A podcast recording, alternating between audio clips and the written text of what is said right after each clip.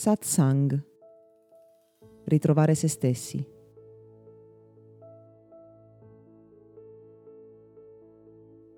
Ancora una volta è dai tuoi genitori che dipende il modo in cui ti relazioni a uomo e a donna. Da loro hai imparato come uomo e donna devono relazionarsi fra di loro, com'è giusto trattare un'altra persona e quindi ogni persona che ti circonda. Dal modo in cui tuo padre trattava tua madre, hai imparato come un uomo deve trattare una donna. Dal modo in cui tua madre reagiva, hai imparato come sia giusto reagire.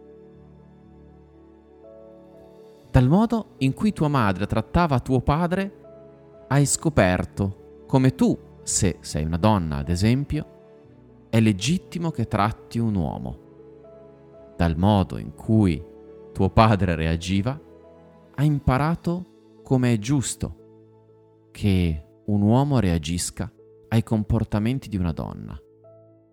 E non solo, attraverso questi modelli scegli le persone da incontrare, anche se a volte poi i loro comportamenti non ti piacciono perché vivere dall'interno cosa significa essere trattati in un certo modo ti provoca delle emozioni specifiche.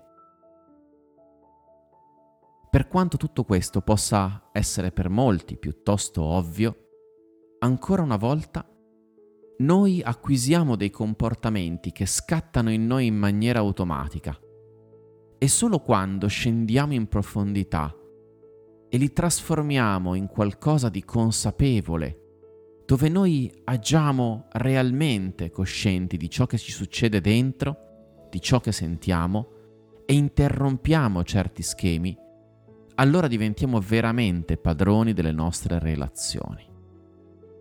Dobbiamo ritenerci fortunati perché nel bene e nel male abbiamo avuto dei modelli di comportamento che ci hanno consentito di capire, se non altro, come è possibile relazionarci alle altre persone.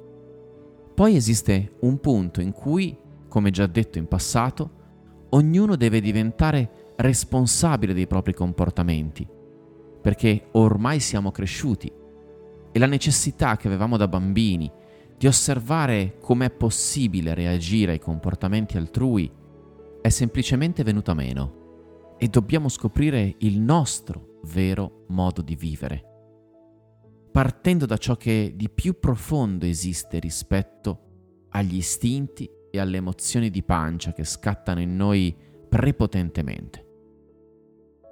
Molti potrebbero chiedersi a questo punto come mai, perché il cielo, il fato o Dio abbiano voluto che alcuni interiorizzassero schemi più tossici e problematici e altri schemi più positivi e generativi. Solo una questione di fortuna? Nelle tradizioni orientali, dove si considera la reincarnazione e il karma, si ritiene semplicemente che ognuno di noi, sin dal momento della propria nascita, ricrei attraverso i primi eventi che vive nella vita la situazione nella quale si trovava prima di morire nell'incarnazione precedente. Questo può essere molto interessante perché ci offre la possibilità di comprendere realmente perché alcuni possano creare nella propria nuova esistenza già da molto piccoli una configurazione difficile da affrontare e quindi una base di partenza più ardua per poi vivere ed altri una base completamente diversa. Semplicemente perché ognuno riparte dal punto evolutivo in cui è arrivato, anche se non lo ricorda più. E allo stesso tempo, se consideriamo per un istante valida l'idea del karma, tutto ciò che viviamo è ciò di cui abbiamo bisogno e tutto ciò che facciamo ha un senso preciso, proprio in ciò che abbiamo già fatto in passato. Non mi interessa convincerti che questi dogmi siano veri, ma se per un istante pensi che potrebbero esserlo, questo ti offre una spiegazione molto interessante e toglie di mezzo la colpa o il senso di colpa che possiamo provare o attribuire a qualcun altro semplicemente perché magari da bambini abbiamo vissuto quello che abbiamo vissuto.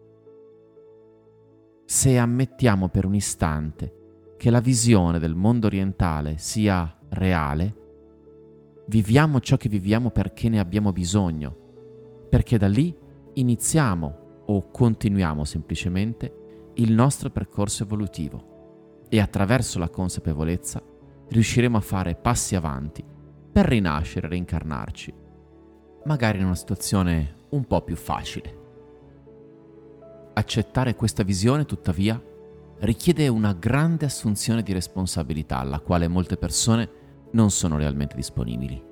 Per questo preferiscono pensare che la colpa di ciò che gli succede sia in realtà semplicemente di qualcun altro. Questo podcast è offerto da Accademia di Meditazione e Sviluppo Personale Gotham www.accademiadimeditazione.it